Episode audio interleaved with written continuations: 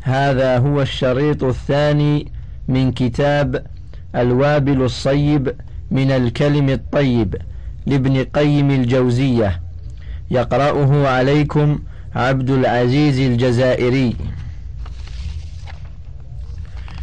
ولا يجعل الثلاثة الأثلاث كلها للطعام وحده وأما تعريض الأمر والنهي للتشديد الغالي فهو كمن يتوسوس في الوضوء متغاليا فيه حتى يفوت الوقت أو يردد تكبيرة الإحرام إلى أن تفوته مع الإمام قراءة الفاتحة أو يكاد تفوته الركعة أو يتشدد في الورع الغالي حتى لا يأكل شيئا من طعام عامة المسلمين خشية دخول الشبهات عليه.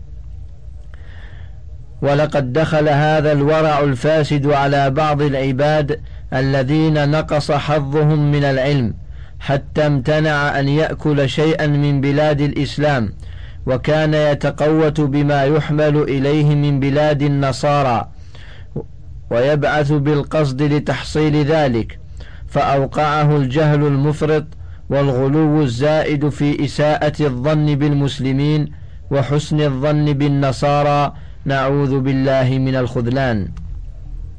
فحقيقة التعظيم للأمر والنهي أن لا يعارض بترخيص جاف ولا يعرض لتشديد غال فإن المقصود هو الصراط المستقيم الموصل إلى الله عز وجل بسالكه وما أمر الله عز وجل بأمر إلا وللشيطان فيه نزغتان إما تقصير وتفريط وإما إفراط وغلو. فلا يبالي بما ظفر من العبد من الخطيئتين فإنه يأتي إلى قلب العبد فيستأمه فيستامه فإن وجد فيه فتورا وتوانيا وترخيصا أخذه من هذه الخطة فثبطه وأقعده وضربه بالكسل والتواني والفتور وفتح له باب التأويلات والرجاء وغير ذلك. حتى ربما ترك العبد المأمور جملة. وإن وجد عنده حذرا وجدا وتشميرا ونهضة وأيس أن يأخذه من هذا الباب أمره بالاجتهاد الزائد وسول له أن هذا لا يكفيك وهمتك فوق هذا. وينبغي لك أن تزيد على العاملين وأن لا ترقد إذا رقدوا ولا تفطر إذا أفطروا. وأن لا تفتر إذا فتروا وإذا غسل أحدهم يديه ووجهه ثلاث مرات فاغسل أنت سبعا وإذا توضأ للصلاة فاغتسل أنت لها ونحو ذلك من الإفراط والتعدي فيحمله على الغلو والمجاوزة وتعدي الصراط المستقيم كما يحمل الأول على التقصير دونه وهذا بأن يجاوزه ويتعداه. وقد فتن بهذا أكثر الخلق ولا ينجي من ذلك إلا علم راسخ وإيمان وقوة على محاربته ولزوم الوسط والله المستعان. ومن علامات تعظيم الأمر والنهي أن لا يحمل الأمر على علة تضعف الانقياد والتسليم لأمر الله عز وجل. بل يسلم لأمر الله تعالى وحكمه ممتثلا ممتثلا ما أمر به سواء ظهرت له حكمته أو لم تظهر. فإن ظهرت له حكمة الشرع في أمره ونهيه حمله ذلك على مزيد الانقياد والبذل والتسليم. ولا يحمله ذلك على الانسلاخ منه وتركه كما حمل ذلك كثيرا من زنادقة الفقراء والمنتسبين إلى التصوف. فإن الله عز وجل شرع الصلوات الخمس إقامة لذكره واستعمالا للقلب والجوارح واللسان في العبودية وإعطاء كل منها قسطه من العبودية التي هي المقصود بخلق العبد فوضعت الصلاة على أكمل مراتب العبودية فإن الله سبحانه وتعالى خلق هذا الآدمي واختاره من بين سائر البرية وجعل قلبه محل كنوزه من الإيمان والتوحيد والإخلاص والمحبة والحياء والتعظيم والمراقبة. وجعل ثوابه إذا قدم عمله أكمل الثواب وأفضله. وهو النظر إلى وجهه والفوز برضوانه ومجاورته في جنته. وكان مع ذلك قد ابتلاه بالشهوة والغضب والغفلة. وابتلاه بعدوه إبليس لا يفتر عنه فهو يدخل عليه من الأبواب التي هي من نفسه وطبعه فتميل نفسه معه لأنه يدخل عليها بما تحب فيتفق هو ونفسه وهواه على العبد ثلاثة مسلطون آمرون فيبعثون الجوارح في قضاء وطره والجوارح آلة منقادة فلا يمكنها إلا الانبعاث فهذا شأن هذه الثلاثة. وشأن الجوارح فلا تزال الجوارح في طاعتهم كيف أمروا وأين يمموا هذا مقتضى حال العبد. فاقتضت رحمة ربه العزيز الرحيم به أن أعانه بجند آخر وأمده بمدد آخر يقاوم به هذا الجند الذي يريد هلاكه. فأرسل إليه رسوله وأنزل عليه كتابه وأيده بملك كريم يقابل عدوه الشيطان. فإذا أمره الشيطان بأمر أمره الملك بأمر ربه وبين له ما في طاعة العدو من الهلاك فهذا يلم به مرة وهذا مرة. والمنصور من نصره الله عز وجل والمحفوظ من حفظه الله تعالى. وجعل له مقابل نفسه الأمارة نفسا مطمئنة. إذا أمرته النفس الأمارة بالسوء نهته عنه النفس المطمئنة. وإذا نهته الأمارة عن الخير أمرته به النفس المطمئنة. فهو يطيع هذه مرة وهذه مرة. وهو الغالب عليه منهما. وربما انقهرت إحداهما بالكلية قهرا لا تقوم معه أبدا. وجعل له مقابل الهوى الحامل له على طاعة الشيطان والنفس الأمارة نورا وبصيرة وعقلا يرده عن الذهاب مع الهوى فكلما أراد أن يذهب مع الهوى ناداه العقل والبصيرة والنور. الحذر الحذر فإن المهالك والمتالف بين يديك وأنت صيد الحرامية وقطاع الطريق إن سرت خلف هذا الدليل. فإنه يطيع الناصح مرة فيبين, فيبين له رشده ونصحه ويمشي خلف دليل الهوى مرة فينقطع عليه الطريق ويؤخذ ماله ويسلب ثيابه فيقول ترى ترى من أين أتيت والعجيب أنه يعلم من أين أوتي ويعرف الطريق التي قطعت عليه وأخذ فيها ويأبى إلا سلوكها لأن دليلها قد تمكن منه وتحكم فيه وقوي عليه. ولو أضعفه بالمخالفة له وزجره إذا دعاه ومحاربته إذا أراد أخذه لم يتمكن منه لكن هو مكنه من نفسه وهو أعطاه يده فهو بمنزلة الرجل يضع يده في يد عدوه فيباشره ثم يسومه سوء العذاب. فهو يستغيث فلا يغاث. فهكذا يستأثر للشيطان والهوى ولنفسه الأمارة ثم يطلب الخلاص فيعجز عنه. فلما أن بلي العبد بما بلي به أعينا بالعساكر والعدد والحصون وقيل قاتل عدوك وجاهده فهذه الجنود خذ منها ما شئت وهذه الحصون تحصن بأي حصن شئت منها ورابط إلى الموت. فالأمر قريب والمدة ومدة المرابطة يسيرة جدا. فكأنك بالملك الأعظم وقد أرسل إليك رسله فنقلوك إلى داره واسترحت من هذا الجهاد وفرق بينك وبين عدوك وأطلقت في دار الكرامة تتقلب فيها كيف شئت. وسجن عدوك في أصعب الحبوس وأنت تراه فالسجن الذي كان يريد أن يودعك فيه قد أدخله وأغلقت عليه أبوابه وأيس من الروح والفرج. وأنت فيما اشتهت نفسك وقرت عينك جزاء على صبرك في تلك المدة اليسيرة ولزومك الثغر للرباط. وما كانت إلا ساعة ثم انقضت وكأن الشدة لم تكن. فإن ضعفت النفس عن ملاحظة قصر الوقت وسرعة انقضائه فليتدبر قوله عز وجل كأنهم يوم يرون ما يوعدون لم يلبثوا إلا ساعة من نهار. وقوله عز وجل كأنهم يوم يرونها لم يلبثوا إلا عشية أو ضحاها. وقوله عز وجل قال كم لبثتم في الأرض عدد سنين؟ قالوا لبثنا يوما أو بعض يوم فاسأل العادين. قال إن لبثتم إلا قليلا لو أنكم كنتم تعلمون. وقوله عز وجل يوم ينفخ في الصور ونحشر المجرمين يومئذ زرقا. يتخافتون بينهم إن لبثتم إلا عشرا.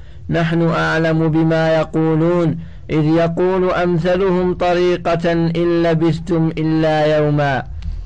وخطب النبي صلى الله عليه وآله وسلم أصحابه يوما.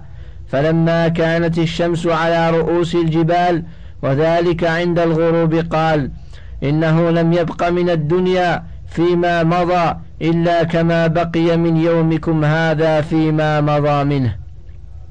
فليتأمل العاقل الناصح لنفسه هذا الحديث وليعلم أي شيء حصل له من هذا الوقت الذي قد بقي من الدنيا بأسرها ليعلم أنه في غرور وأضغاث أحلام وأنه قد باع سعادة الأبد والنعيم المقيم بحظ خسيس لا يساوي شيئا. ولو طلب الله تعالى والدار الآخرة لأعطاه ذلك الحظ هنيئا موفورا وأكمل منه كما في بعض الآثار. ابن آدم بع الدنيا بالآخرة تربحهما جميعا ولا تبع الآخرة بالدنيا تخسرهما جميعا.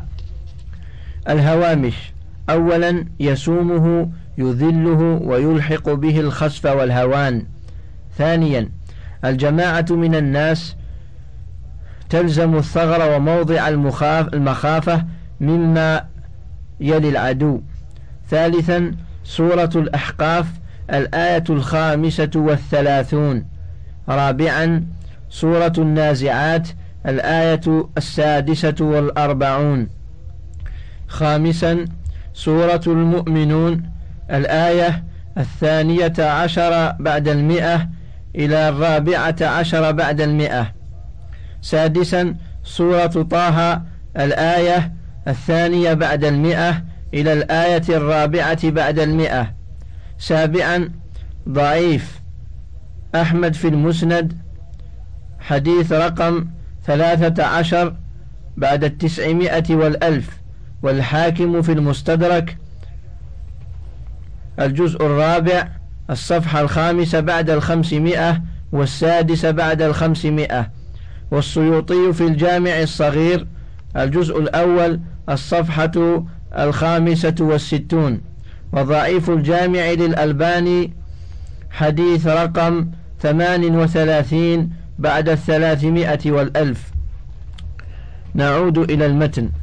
وقال بعض السلف ابن آدم أنت محتاج إلى نصيبك من الدنيا وأنت إلى نصيبك من الآخرة أحوج. فإن بدأت بنصيبك من الدنيا أضعت نصيبك من الآخرة. وإن كنت من نصيب الدنيا على خطر. وإن بدأت بنصيبك من الآخرة فزت بنصيبك من الدنيا فانتظمته انتظاما. وكان عمر بن عبد العزيز رضي الله عنه يقول في خطب في خطبته أيها الناس إنكم لم تخلقوا عبثا. ولم تتركوا سدى وإن لكم معادا يجمعكم الله عز وجل فيه للحكم فيكم والفصل بينكم فخاب وشقي عبد أخرجه الله عز وجل من رحمته التي وسعت كل شيء وجنته التي عرضها السماوات والأرض. وإنما يكون الأمان غدا لمن خاف الله تعالى واتقى. وباع قليلا بكثير وفانيا بباق وشقاوة بسعادة. ألا ترون أنكم في أصلاب الهالكين؟ وسيخلفه بعدكم الباقون. ألا ترون أنكم في كل يوم تشيعون غاديا رائحا إلى الله قد قضى نحبه وانقطع أمله. فتضعونه في بطن صدع من الأرض غير موسد ولا ممهد. قد خلع الأسباب وفارق الأحباب وواجه الحساب. والمقصود أن الله عز وجل قد أمد العبد في هذه المدة اليسيرة بالجنود والعدد والأمداد وبين له بماذا يحرز, يحرز نفسه من عدوه وبماذا يفتك نفسه إذا أسر. يحيى عليه السلام يبلغ أوامر الله. وقد روى الإمام أحمد رضي الله عنه والترمذي من حديث الحارث الأشعري عن النبي صلى الله عليه وآله وسلم أنه قال إن الله سبحانه وتعالى أمر يحيى بن زكريا صلى الله عليه وسلم بخمس كلمات أن يعمل بها ويأمر بني إسرائيل أن يعملوا بها وأنه كاد أن يبطئ بها. فقال له عيسى عليه السلام إن الله تعالى أمرك بخمس كلمات لتعمل بها وتأمر بني إسرائيل أن يعملوا بها فإما أن تأمرهم وإما أن آمرهم. فقال يحيى أخشى إن سبقتني بها أن يخسف بي وأعذب. فجمع يحيى الناس في بيت المقدس فامتلأ المسجد وقعد على الشرف. فقال إن الله تبارك وتعالى أمرني بخمس كلمات أن أعملهن وآمركم أن تعملوا بهن. أولهن أن تعبدوا الله أن تعبدوا الله ولا تشركوا به شيئا. وإن مثل من أشرك بالله كمثل رجل اشترى عبدا من خالص ماله بذهب أو ورق فقال له هذه داري وهذا عملي فاعمل وأد إلي. فكان يعمل ويؤدي إلى غير سيده فأيكم يرضى أن يكون عبده كذلك؟ وإن الله أمركم بالصلاة فإذا صليتم فلا تلتفتوا فإن الله ينصب وجهه لوجه عبده في صلاته ما لم يكن يلتفت. وأمركم بالصيام فإن مثل ذلك كمثل رجل في عصابة معه صرة فيها مسك فكلهم يعجب أو يعجبه ريحه وإن ريح الصائم أطيب عند الله تعالى من ريح المسك. وأمركم بالصدقة فإن مثل ذلك مثل رجل أسره العدو فأوثقوا يديه إلى عنقه وقدموه ليضربوا عنقه فقال أنا أفتدي منكم بالقليل والكثير ففدى نفسه منهم. وأمركم أن تذكروا الله تعالى فإن مثل ذلك كمثل رجل خرج العدو في أثره صراعا حتى إذا أتى على حصن حصين فأحرز نفسه منهم. كذلك العبد لا يحرز نفسه من الشيطان إلا بذكر الله تعالى. قال النبي صلى الله عليه وآله وسلم وأنا آمركم بخمس. الله أمرني بهن السمع والطاعة والجهاد والهجرة والجماعة فإنه من فارق الجماعة. قيد شبر فقد خلع ربقة الإسلام من عنقه إلا أن يراجع. ومن ادعى دعوى الجاهلية فإنه من جثي جهنم. فقال رجل يا رسول الله وإن صلى وصام؟ قال وإن صلى وصام. وزعم أنه مسلم. فادعوا بدعوى الله الذي سماكم المسلمين المؤمنين عباد الله. قال الترمذي هذا حديث حسن صحيح فقد ذكر صلى الله عليه وآله وسلم في هذا الحديث العظيم الشأن الذي ينبغي لكل مسلم حفظه وتعقله. ما ينجي من الشيطان وما يحصل للعبد به الفوز والنجاة في دنياه وأخراه. فذكر مثل الموحد والمشرك فالموحد كمن عمل لسيده في داره وأدى لسيده ما استعمله فيه والمشرك كمن استعمله سيده في داره فكان يعمل ويؤدي خراجه وعمله إلى غير سيده. فهكذا المشرك يعمل لغير الله تعالى في دار الله تعالى ويتقرب إلى عدو الله تعالى بنعم الله تعالى. ومعلوم أن العبد من بني آدم لو كان مملوكه كذلك لكان أمقت المماليك عنده وكان أشد شيء غضبا عليه وطردا له وإبعادا وهو مخلوق مثله كلاهما في نعمة غيرهما فكيف برب العالمين الذي ما بالعبد من نعمة فمنه فمنه وحده لا شريك له ولا يأتي بالحسنات إلا هو ولا يصرف السيئات إلا هو وهو وحده المنفرد بخلق عبده ورحمته وتدبيره ورزقه ومعافاته وقضاء حوائجه. فكيف يليق به مع هذا أن يعدل به غيره في الحب والخوف والرجاء والحلف والنذر والمعاملة؟ فيحب غيره كما يحبه أو أكثر يخاف غيره ويرجوه كما يخافه أو أكثر وشواهد أحوالهم بل وأقوالهم وأعمالهم ناطقة بأنهم يحبون أنداده من الأحياء والأموات ويخافونهم ويرجون ويهربون من سخطه وهذا هو الشرك الذي لا يغفره الله عز وجل. قال الله سبحانه وتعالى إن الله لا يغفر أن يشرك به ويغفر ما دون ذلك لمن يشاء. سورة النساء الآية السادسة عشر بعد المئة.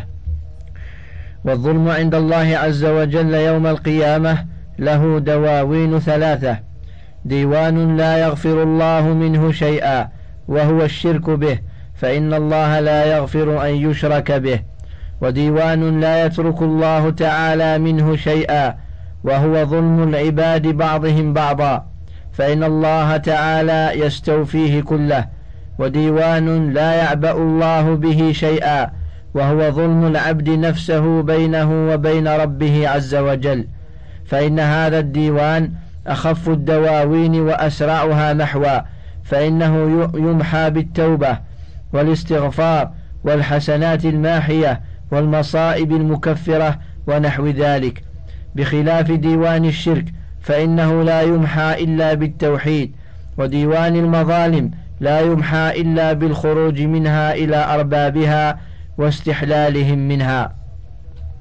ولما كان الشرك أعظم الدواوين الثلاثة عند الله عز وجل حرم الجنة على أهله. فلا تدخل الجنة نفس مشركة وإنما يدخلها أهل التوحيد فإن التوحيد هو مفتاح بابها فمن لم يكن معه مفتاح لم يفتح له بابها وكذلك إن أتى بمفتاح لا أسنان له لم يكن الفتح به. وأسنان هذا المفتاح هي الصلاة والصيام والزكاة والحج والجهاد والأمر بالمعروف والنهي عن المنكر وصدق الحديث وأداء الأمانة وصلة الرحم وبر الوالدين فأي عبد اتخذ في هذه الدار مفتاحا صالحا من التوحيد وركب فيه أسنانا من الأوامر جاء يوم القيامة إلى باب الجنة ومعه مفتاحها الذي لا يفتح إلا به فلم يعقه عن الفتح عائق. اللهم إلا أن تكون له ذنوب وخطايا وأوزار لم يذهب عنه أثرها في هذه الدار بالتوبة والاستغفار فإنه يحبس عن الجنة حتى يتطهر منها وإن لم يطهره الموقف وأهواله وشدائده فلا بد من دخول النار ليخرج خبثه فيها ويتطهر من درنه ووسخه ثم يخرج منها فيدخل الجنة فإنها دار الطيبين لا يدخلها إلا طيب. قال سبحانه وتعالى الذين تتوفاهم الملائكة طيبين يقولون يقولون سلام عليكم ادخلوا الجنة. سورة النحل الآية الثانية والثلاثون. وقال تعالى وسيق الذين اتقوا ربهم إلى الجنة زمرا حتى إذا جاءوها وفتحت أبوابها وقال لهم خزنتها وقال لهم خزنتها سلام عليكم طبتم فادخلوها خالدين. فعقب دخولها على الطيب بحرف الفاء الذي يؤذن بأنه سبب للدخول أي بسبب طيبكم قيل لكم ادخلوها. وأما النار فإنها دار الخبث في الأقوال والأعمال والمآكل والمشارب ودار الخبيثين فالله تعالى يجمع الخبيث بعضه إلى بعض فيركمه كما يركم الشيء لتراكب بعضه على بعض ثم يجعل يجعله في جهنم مع أهله فليس فيها إلا خبيث. ولما كان الناس على ثلاث طبقات طيب لا يشينه خبث وخبيث لا طيب فيه وآخرون فيهم خبث وطيب كانت دورهم ثلاثة دار الطيب المحض ودار الخبيث المحض. وهاتان الداران لا تفنيان ودار لمن معه خبث وطيب وهي الدار التي تفنى وهي دار العصاة. فإنه لا يبقى في جهنم من عصاة الموحدين أحد. فإنهم إذا عذبوا بقدر جرائمهم أخرجوا من النار فأدخلوا الجنة. ولا يبقى إلا دار الطيب المحض. ودار الخبث المحض. وقوله في الحديث وأمركم بالصلاة فإذا صليتم فلا تلتفتوا فإن الله ينصب وجهه لوجه عبده في صلاته ما لم يلتفت. الخشوع في الصلاة ومراتب الناس فيها. الالتفات المنهي عنه في الصلاة قسمان. أحدهما التفات القلب عن الله عز وجل إلى غير الله تعالى. والثاني التفات البصر وكلاهما منهي عنه. ولا يزال الله مقبلا على عبده ما دام العبد مقبلا على صلاته. فإذا التفت بقلبه أو بصره أعرض الله تعالى عنه. وقد سئل رسول الله صلى الله عليه وآله وسلم عن التفات الرجل في صلاته فقال اختلاس يختلسه الشيطان من صلاة العبد. الهامش صحيح البخاري في الأذان. باب الالتفات في الصلاة. الجزء الثاني الصفحة الثالثة والسبعون بعد المئتين. وفي بدء الخلق باب صفة إبليس وجنوده. الجزء السادس الصفحة التاسعة والثمانون بعد الثلاثمائة.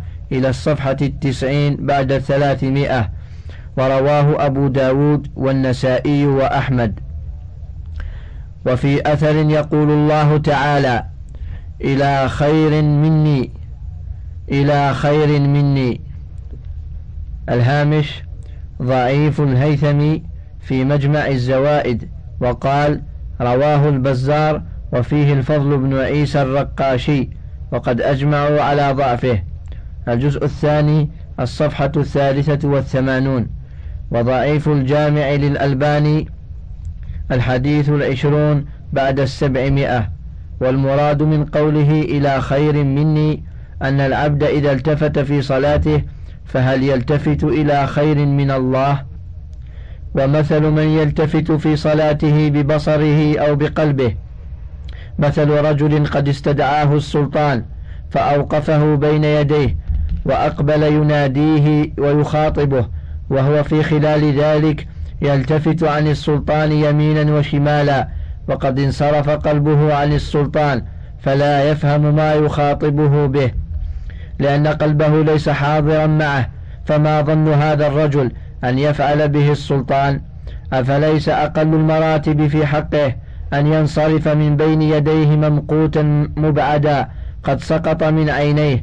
فهذا المصلي لا يستوي والحاضر القلب المقبل على الله تعالى في صلاته الذي قد أشعر قلبه عظمة من هو واقف بين يديه فامتلأ قلبه من هيبته وذلت عنقه له واستحيا من ربه تعالى أن يقبل على غيره أو يلتفت عنه. وبين صلاتيهما كما قال حسان بن عطية إن الرجلين لا يكونان في الصلاة الواحدة وإنما بينهما في الفضل كما بين السماء والأرض. وذلك أن أحدهما مقبل بقلبه على الله عز وجل والآخر ساه غافل. فإذا أقبل العبد على مخلوق مثله وبينه وبينه حجاب لم يكن إلا لم يكن إقبالا ولا تقريبا فما الظن بالخالق عز وجل؟ فإذا أقبل على الخالق عز وجل وبينه وبينه حجاب الشهوات والوساوس والنفس مشغولة بها ملأ منها فكيف يكون ذلك إقبالا؟ وقد ألهته الوساوس والأفكار وذهبت به كل مذهب. والعبد إذا قام في الصلاة غار الشيطان منه فإنه قد قام في أعظم مقام وأقربه وأغيضه للشيطان وأشده عليه فهو يحرص ويجتهد كل الاجتهاد أن لا يقيمه فيه بل لا يزال به يعده ويمنيه وينسيه ويجلب عليه بخيله ورجله حتى يهون عليه شأن الصلاة فيتهاون فيتركها فإن عجز عن ذلك منه وعصاه العبد وقام في ذلك المقام أقبل عدو الله تعالى حتى يخطر بينه وبين نفسه ويحول بينه وبين قلبه فيذكره في الصلاة ما لم يكن يذكر قبل دخوله فيها حتى ربما كان قد نسي الشيء والحاجة وأيس منها فيذكره إياها في الصلاة ليشغل قلبه بها ويأخذه عن الله عز وجل فيقوم فيها بلا قلب فلا ينال من إقبال الله تعالى وكرامته وقربه ما يناله المقبل على ربه عز وجل الحاضر بقلبه في صلاته. فينصرف من صلاته مثل ما دخل فيها بخطاياه وذنوبه وأثقاله. لم تخف عنه بالصلاة فإن الصلاة إنما تكفر سيئات من أدى حقها وأكمل خشوعها ووقف بين يدي الله تعالى بقلبه وقالبه. فهذا إذا انصرف منها وجد خفة من نفسه وأحس بأثقال قد وضعت عنه فوجد نشاطا وراحة وروحا. حتى يتمنى أنه لم يكن خرج منها لأنها قرة عينيه ونعيم روحه وجنة قلبه ومستراحه في الدنيا فلا يزال كأنه في سجن وضيق حتى يدخل فيستريح بها لا منها. فالمحبون يقولون نصلي فنستريح بصلاتنا كما قال إمامهم وقدوتهم ونبيهم صلى الله عليه وآله وسلم. يا بلال أرحنا بالصلاة. صحيح. أبو داود في الأدب باب في صلاة العتمة الحديث الخامس والثمانون بعد التسعمائة وأربعة آلاف. وأحمد في المسند. الجزء الخامس الصفحة الرابعة والستون بعد الثلاثمائة إلى الواحدة والسبعين بعد الثلاثمائة. وصحيح الجامع للشيخ الألباني. الحديث الثاني والتسعون بعد الثمانمائة وسبعة آلاف. ولم يقل أرحنا منها وقال صلى الله عليه وآله وسلم جعلت قرة عيني في الصلاة. صحيح النسائي في عشرة النساء باب حب النساء. الجزء السابع الصفحة الواحدة والستون إلى الثانية والستين وأحمد في المسند الجزء الثالث الصفحة الثمانية والعشرون بعد المئة إلى التاسعة والتسعين بعد المئة إلى الخامسة والثمانين بعد المئتين. والحاكم في المستدرك الجزء الثاني الصفحة الستون بعد المئة والسيوطي في الجامع الصغير الصفحة الثامنة والأربعون بعد المئة الجزء الأول إلى الواحدة والخمسين بعد المئة. وصحيح الجامع للألباني الحديث الثامن والتسعون بعد الثلاثة آلاف والرابع والعشرين بعد المئة وثلاثة آلاف. والسلسلة الصحيحة له الحديث التاسع بعد الثمانمائة والألف. فمن جعلت قرة عينه في الصلاة كيف تقر عينه صلى الله عليه وآله وسلم بدونها؟ وكيف يطيق الصبر عنها؟ فصلاة هذا الحاضر بقلبه الذي قرة عينه في الصلاة هي التي تصعد ولها نور وبرهان حتى يستقبل بها الرحمن عز وجل فتقول حفظك الله تعالى كما حفظتني. ضعيف إحياء علوم الدين الجزء الأول الصفحة الثامنة والأربعون بعد المئة والهيثمي في مجمع الزوائد. الجزء الثاني الصفحة الخامسة والعشرون بعد المئة والسيوطي في الجامع الصغير. الجزء الأول الصفحة السابعة عشرة وضعيف الجامع للألباني. الحديث الأربعمائة. وأما صلاة المفرط المضيع لحقوقها وحدودها وخشوعها فإنها تلف كما يلف الثوب الخلق ويضرب بها وجه صاحبها وتقول ضيعك الله كما ضيعتني. وقد روي في حديث مرفوع رواه بكر بن بشر عن سعيد بن سنان عن أبي الزاهرية عن أبي شجرة عن عبد الله بن عمرو رضي الله عنهما يرفعه أنه قال ما من مؤمن يتم الوضوء إلى أماكنه ثم يقوم إلى الصلاة في وقتها فيؤديها لله عز وجل. لم ينقص من وقتها وركوعها وسجودها ومعالمها شيئا إلا رفعت له إلى الله عز وجل بيضاء مسفرة يستضيء بنورها ما بين الخافقين. الخافق الأفق وهما خافقان أفق المشرق وأفق المغرب. حتى ينتهي بها إلى الرحمن عز وجل. ومن قام إلى الصلاة فلم يكمل وضوءها وأخرها عن وقتها واسترق ركوعها وسجودها ومعالمها رفعت عنه سوداء مظلمة. ثم لا تجاوز شعر رأسه فتقول ضيعك الله كما ضيعتني ضيعك الله كما ضيعتني. إسناده ضعيف. فيه سعيد بن سنان قال فيه أحمد ضعيف وقال ابن معين ليس بثقة وقال أبو حاتم ضعيف الحديث. والجوزجاني أخاف أن تكون أحاديثه موضوعة وأحمد بن صالح المصري منكر الحديث والبخاري منكر الحديث. ومسلم في الكنى كذلك ورماه الدار قطني وغيره بالوضع. وقال فيه النسائي متروك الحديث. انظر تقريب التهذيب الجزء الأول الصفحة الثامنة والتسعون بعد المئتين. وتهذيب التهذيب الجزء الرابع الصفحة الواحدة والأربعين والثانية والأربعين. وميزان الاعتدال الجزء الثاني الصفحة الثالثة والأربعين بعد المئة. والضعفاء الكبير الجزء الثاني الصفحة السابعة بعد المئة والثامنة بعد المئة. والضعفاء والمتروكون الجزء الأول الصفحة الواحدة والعشرون بعد الثلاثمائة. فالصلاة المقبولة والعمل المقبول أن يصلي العبد صلاة تليق بربه عز وجل. فإذا كانت صلاة تصلح لربه تبارك وتعالى وتليق به كانت مقبولة. والمقبول من العمل قسمان.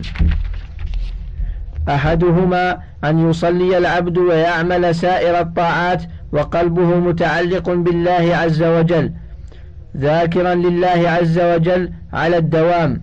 فأعمال هذا العبد تعرض على الله عز وجل حتى تقف قبالته فينظر الله عز وجل إليها.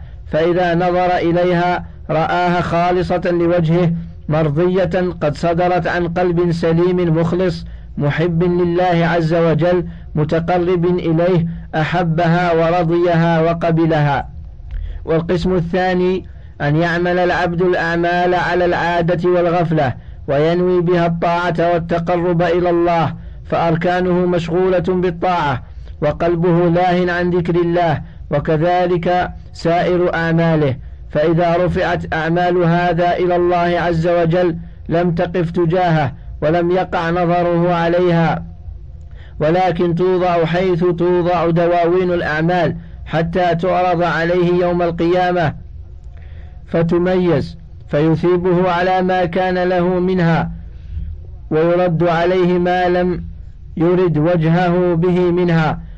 فهذا قبوله لهذا العمل. إثابته عليه بمخلوق من مخلوقاته من القصور والأكل والشرب والحور العين. وإثابة الأول رضا العمل لنفسه ورضاه عن معاملة عامله وتقريبه منه وإعلاء درجته ومنزلته. فهذا يعطيه بغير حساب فهذا لون والأول لون والناس في الصلاة على مراتب خمسة. أحدها مرتبة الظالم لنفسه المفرط وهو الذي انتقص من وضوئها ومواقيتها وحدودها وأركانها. الثاني من يحافظ على مواقيتها وحدودها وأركانها الظاهرة ووضوئها لكن قد ضيع مجاهدة نفسه في الوسوسة فذهب مع الوساوس والأفكار. والثالث من حافظ على حدودها وأركانها وجاهد نفسه في دفع الوساوس والأفكار فهو مشغول بمجاهدة عدوه لئلا يسرق صلاته فهو في صلاة وجهاد.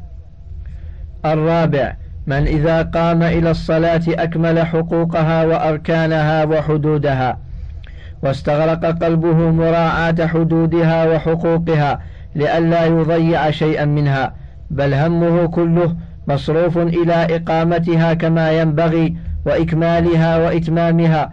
قد استغرق قلبه شأن الصلاة وعبودية ربه تبارك وتعالى فيها. الخامس من إذا قام إلى الصلاة قام إليها كذلك ولكن مع هذا قد أخذ قلبه ووضعه بين يدي ربه عز وجل ناظرا بقلبه إليه مراقبا له ممتلئا من محبته وعظمته كأنه يراه ويشاهده.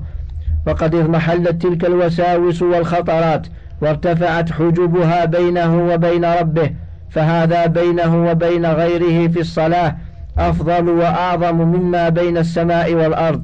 وهذا في صلاته مشغول بربه عز وجل قرير العين به.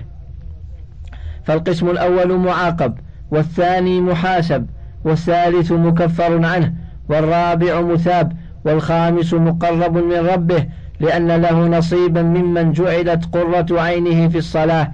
فمن قرت عينه بصلاته في الدنيا قرت عينه بقربه من ربه عز وجل في الآخرة وقرت عينه أيضا به في الدنيا. ومن قرت عينه بالله قرت به كل عين. ومن لم تقر عينه بالله تعالى تقطعت نفسه على الدنيا حسرات. وقد روي أن العبد إذا قام يصلي قال الله عز وجل ارفعوا الحجب فإذا التفت قال ارخوها. وقد فسر هذا الالتفات بالتفات القلب عن الله عز وجل إلى غيره.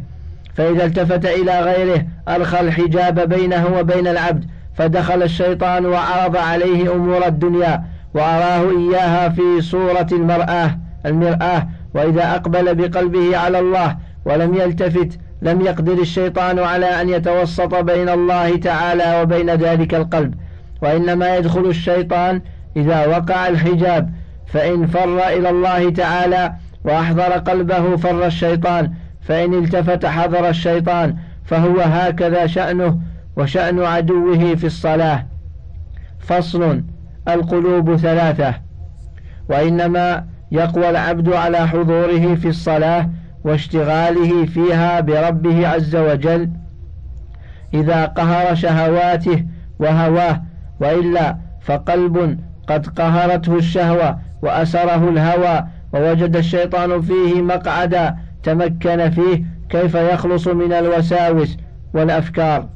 والقلوب ثلاثة قلب خال من الإيمان وجميع الخير. فذلك قلب مظلم قد استراح الشيطان من إلقاء الوساوس إليه لأنه قد اتخذه بيتا ووطنا وتحكم فيه بما يريد وتمكن منه غاية التمكن. القلب الثاني قلب قد استنار بنور الإيمان وأوقد فيه مصابحه لكن عليه ظلمة الشهوات وعواصف الأهوية فللشيطان هناك إقبال وإدبار. ومجالات ومطامع فالحرب دول وسجال. الهامش السجل الدلو والنصيب من الشيء والجمع سجول وسجال. ومنه الحرب بينهم سجال نصرتها بينهم متداولة. سجل منها على هؤلاء وآخر على هؤلاء. انتهى الهامش. وتختلف أحوال هذا الصنف بالقلة والكثرة. منهم من أوقات غلبته لعدوه أكثر ومنهم من أوقات غلبة عدوه له أكثر ومنهم من هو تارة وتارة. القلب الثالث قلب محشو بالإيمان قد استنار بنور الإيمان وانقشعت عنه حجب الشهوات وأقلعت عنه تلك الظلمات فنوره في صدره إشراق. ولذلك الإشراق إيقاد لو دنا منه الوسواس احترق به. فهو كالسماء التي حرست بالنجوم فلو دنا منها الشيطان يتخطاها رجم فاحترق. الهامش رجمه رجما رماه بالحجارة وقتله بها ويقال آه، رجم بالغيب تكلم بما لا يعلم والرجم الشهب. وليست السماء بأعظم حرمة من المؤمن وحراسة الله تعالى له أتم من حراسة السماء والسماء متعبد الملائكة ومستقر الوحي وفيها أنوار الطاعات وقلب المؤمن مستقر التوحيد والمحبة والمعرفة والإيمان وفيها أنوارها. فهو حقيقة فهو حقيق أن يحرس ويحفظ من كيد العدو فلا ينال منه شيئا إلا خطفه. وقد مثل ذلك بمثال حسن وهو ثلاثة بيوت. بيت للملك فيه كنوزه وذخائره وجواهره وبيت للعبد فيه كنوز العبد وذخائره وجواهره وليس جواهر الملك وذخائره. وبيت, وبيت خال صفر لا شيء فيه فجاء اللص يسرق من أحد البيوت فمن أيها يسرق. فإن قلت من البيت الخالي كان محالا لأن البيت الخالي ليس فيه شيء يسرق. ولهذا قيل لابن عباس رضي الله عنهما إن اليهود تزعم أنها لا توسوس في صلاتها. فقال وما يصنع الشيطان بالقلب الخراب؟ وإن قلت يسرق من بيت الملك كان ذلك كالمستحيل الممتنع فإن عليه من الحرس واليزك ما لا يستطيع اللص الدنو منه. كيف وحارسه الملك بنفسه؟ وكيف يستطيع اللص الدنو منه وحوله من الحرس والجند ما حوله؟ فلم يبق للص إلا البيت الثالث فهو الذي يشن عليه الغارات. فليتأمل اللبيب هذا المثال حق التأمل ولينزله على القلوب فإنها على منواله. فقلب خلا من الخير كله وهو قلب الكافر والمنافق فذلك بيت الشيطان قد أحرزه لنفسه واستوطنه واتخذه سكنا ومستقرا. فأي شيء يسرق منه وفيه خزائنه وذخائره وشكوكه وخيالاته ووساوسه. وقلب قد امتلأ من جلال الله عز وجل وعظمته ومحبته ومراقبته والحياء منه. فأي شيء يجترئ على هذا القلب؟ وإن أراد سرقة شيء منه فماذا يسرق؟ وغايته أن يظفر في الأحايين منه بخطفة ونهب يحصل له على غرة من العبد وغفلة. لا بد له منها إذ هو بشر وأحكام البشرية جارية عليه من الغفلة والسهو والذهول وغلبة الطبع.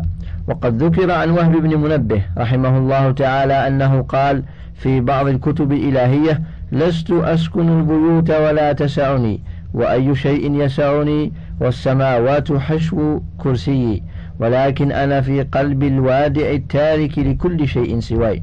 وهذا معنى الأثر الآخر ما وسعتني سماواتي ولا أرضي ووسعني قلب عبد المؤمن. الهوامش خطف خطفا مر سريعا وخطف الشيء جذبه وأخذه بسرعة. اليزك المنع والحظر وهي تركية. ترجمة ابن المنبه هو أبو عبد الله وهب بن منبه ابن سريج ابن ذي كناز. اليماني الصنعاني صاحب القصص. كان أبوه من أبناء فارس وأصله منبه من خراسان. أخرجه كسرى منها إلى اليمن فأسلم في عهد النبي صلى الله عليه وسلم. ولد وهب سنة أربع وثلاثين هجرية في خلافة عثمان ومات سنة عشر بعد المئة من الهجرة وقيل غير ذلك. كان على ناحية عظيمة من المعرفة بالكتب الإلهية القديمة. أما أثره فهو من الإسرائيليات.